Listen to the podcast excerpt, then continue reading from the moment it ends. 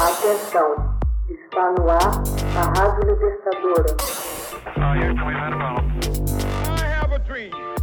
Assim sendo, declaro vaga a presidência da República.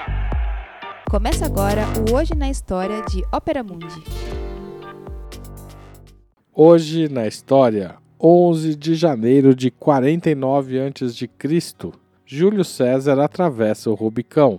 No comando da 13ª Legião, Caio Júlio César atravessou o rio Rubicão, uma fronteira natural que separava a Gália Cisalpina e a Itália em 11 de janeiro de 49 a.C.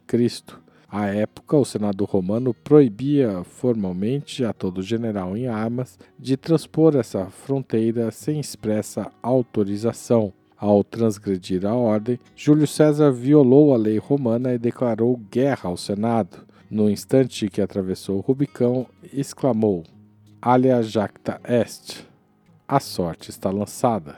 A partir daquele momento, ninguém mais seguraria Júlio César. O general, estadista, orador, historiador e legislador romano, considerado um dos homens mais cultos de seu tempo e um dos maiores chefes militares de toda a história, entrou em Roma, afastou Pompeu e, ao fim de uma longa guerra civil, submeteu o conjunto do Império Romano aos seus desígnios de ditador vitalício. É de se notar que, diferentemente do que o senso comum imagina, Júlio César nunca foi príncipes. Em latim, o primeiro no tempo ou no fim, o primeiro chefe ou mais eminente, o distinguido ou nobre, o primeiro, primeira pessoa, são traduções para essa palavra. Portanto, Júlio César não pode ser considerado imperador romano, ainda que tivesse sido nomeado ditador vitalício em 45 a.C. César tornou-se um nome de família da primeira dinastia, sendo usado como título, e atravessou milênios. Os títulos czar em russo e Kaiser em alemão são uma tradução do César romano. Júlio César nasceu no ano 100 a.C., filho de uma família patrícia. Começou sua carreira política tomando parte da batalha que opôs seu tio Marius, chefe da facção popular, a Silas, chefe da facção senatorial.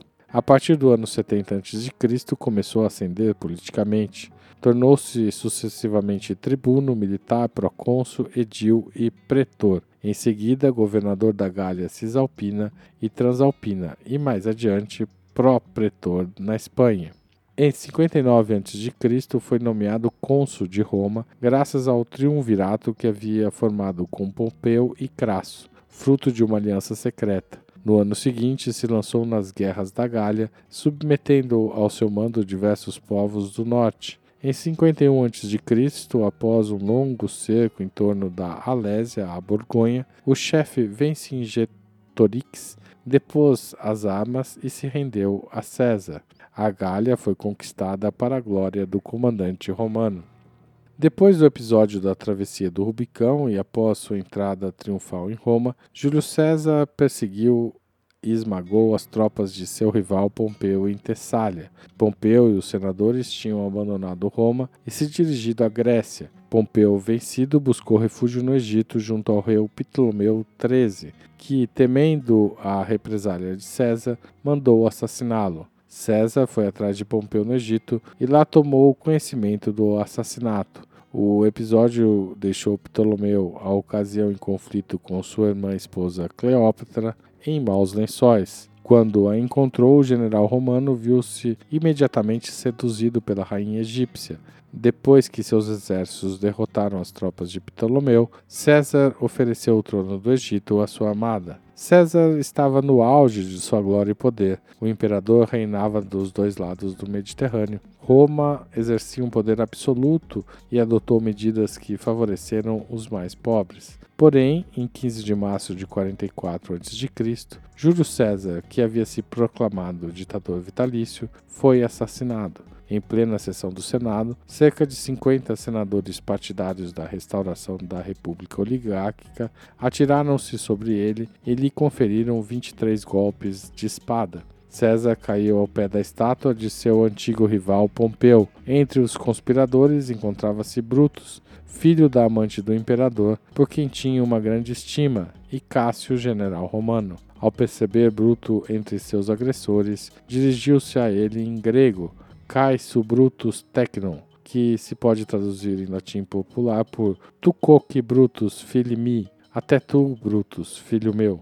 O corpo do ditador foi levado por escravos e incinerado no Campo de Marte, como impunha a tradição. Em seu testamento, Júlio César designou por herdeiro o seu filho adotivo, Otávio, futuro imperador Augusto.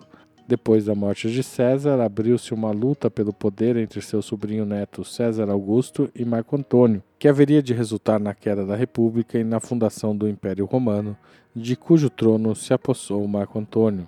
A obra escrita de César, que o coloca entre os grandes mestres da língua latina, destaca-se pelo texto De Bello Gallico, que traz comentários sobre as campanhas da Gália. As narrativas, aparentemente simples e diretas, são na realidade sofisticadas manobras de propaganda política dirigidas ao patriciado de Roma. Hoje na História, texto original Max Altman, locução Haroldo Serávolo, gravação Michele Coelho e edição Laila Manoeli. Você já fez uma assinatura solidária de Ópera Mundi? Com 70 centavos por dia, você ajuda a imprensa independente e combativa. Acesse www.operamundi.com.br/apoio.